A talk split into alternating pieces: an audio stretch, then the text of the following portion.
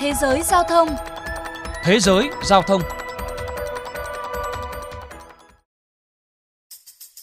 Trong vòng 20 phút kể từ khi hệ thống đặt lịch hẹn bắt đầu được mở từ 7 giờ sáng ngày 18 tháng 2, dịch vụ taxi chống dịch của Hồng Kông đã nhận được hơn 300 yêu cầu đặt chỗ. Cục Giao thông và Nhà ở Hồng Kông cho biết, dịch vụ taxi cho bệnh nhân COVID-19 bao gồm 300 taxi cung cấp dịch vụ vận tải miễn phí cho các bệnh nhân có triệu chứng bệnh ở mức nhẹ để đi từ nhà tới 7 phòng khám được chỉ định trong khi chờ nhập viện. Dự án này nằm trong kế hoạch của chính quyền thành phố nhằm giảm áp lực cho hệ thống chăm sóc y tế công cộng. Ông Châu Gúc Keung, Chủ tịch Hiệp hội Vận tải Taxi và Xe buýt công cộng cho biết. Thú thật ban đầu khi chúng tôi kêu gọi các tài xế tham gia dịch vụ đưa đón bệnh nhân COVID-19, một số còn chần chừ. Nhưng chúng tôi rất hy vọng các tài xế đủ sự thấu hiểu để sẵn sàng giúp đỡ những người khác. Xe taxi chuyên biệt sẽ cung cấp dịch vụ từ 9 giờ sáng đến 6 giờ tối các ngày trong tuần. Đội xe này sẽ chỉ vận chuyển những người đã đặt hẹn tại các bệnh viện có trong danh sách, không chở các hành khách khác. Trên thân xe taxi sẽ dán logo để phân biệt.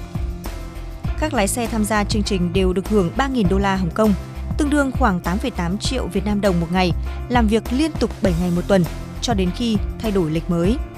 Đội ngũ lái xe taxi sẽ được trang bị khẩu trang, kính, quần áo bảo hộ để hạn chế nguy cơ lây nhiễm, đồng thời phải thực hiện xét nghiệm kháng nguyên nhanh hàng ngày và chỉ những người có kết quả âm tính mới được đi làm. Lái xe bắt buộc phải mặc đồ bảo hộ và khử trùng hoàn toàn bên trong xe trước khi bắt đầu và sau mỗi chuyến. Để giảm nguy cơ lây nhiễm, hành khách bắt buộc phải ngồi phía sau, tránh tiếp xúc với lái xe. Ông Châu Wook Keong cho biết. Trước đây, trung bình các tài xế taxi kiếm được khoảng 1.000 đô la Hồng Kông, tương đương khoảng 2,9 triệu đồng mỗi ngày nếu họ làm việc chăm chỉ. Nhưng bây giờ ngay cả khi họ chăm chỉ thì cũng chỉ kiếm được khoảng 500 đến 600 đô la Hồng Kông, tương đương gần 1,5 đến hơn 1,7 triệu đồng mà thôi. Nhưng nếu họ tham gia dự án này, họ có thể cải thiện được thu nhập. Chính điều này đã thu hút rất nhiều người đăng ký. Tất nhiên, chúng tôi cũng yêu cầu các tài xế phải đảm bảo an toàn và làm theo hướng dẫn của các chuyên gia y tế, bởi vì chúng tôi không mong họ bị lây nhiễm trong khi giúp đỡ người khác.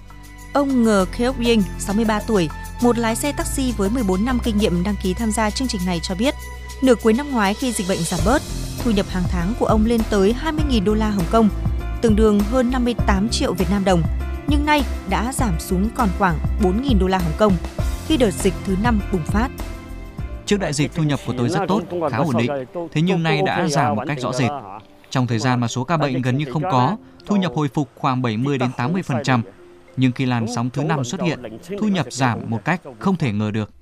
Bên cạnh lý do về thu nhập, ông Ngờ khẳng định ông cũng mong muốn giúp đỡ các bệnh nhân được tiếp cận điều kiện y tế tại các phòng khám của thành phố. Nếu chỉ vì tiền thôi thì tôi nghĩ không đủ động lực để tôi tham gia chương trình. Nếu không có tình yêu và sự quan tâm, thật khó có thể làm công việc này. Tôi đã chuẩn bị rất kỹ về mặt tâm lý và tôi cũng mặc đầy đủ đồ phòng hộ để đảm bảo an toàn. Vì vậy tôi không quá lo lắng. Tôi đã tiêm vaccine và vợ tôi ủng hộ quyết định của tôi. Tôi cũng dự định sẽ sống một mình, tránh xa gia đình một chút, ít nhất là trong thời gian đầu. Một tài xế taxi khác là John Chu, 35 tuổi. Anh nhận cuốc xe đầu tiên vào buổi sáng, một chuyến xe kéo dài 18 phút đưa một bệnh nhân từ Tuen Mun đến Yuen Long.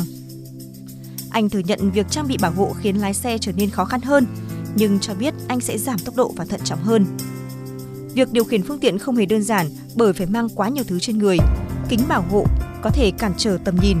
Vì vậy, anh cũng phải hết sức cẩn thận khi lái xe để đảm bảo rằng mang lại một chuyến đi an toàn cho hành khách của mình. Đồng quan điểm, ông Ngờ Gyok Ying chia sẻ.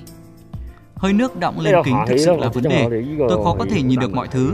Tôi thử mọi cách mà không cải thiện được. Tôi khá lo lắng khi lái xe.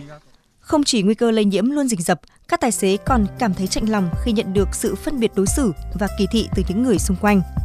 Nhân viên tại một trạm xăng đã yêu cầu họ chỉ đến vào một thời gian cố định để đổ xăng và không được rời khỏi phương tiện của mình, thậm chí sử dụng nhà vệ sinh khi tới đây để đổ xăng. Các tài xế hy vọng sẽ nhận được sự đồng cảm và ủng hộ từ cộng đồng để họ có thể gắn bó lâu dài với công việc đặc biệt này.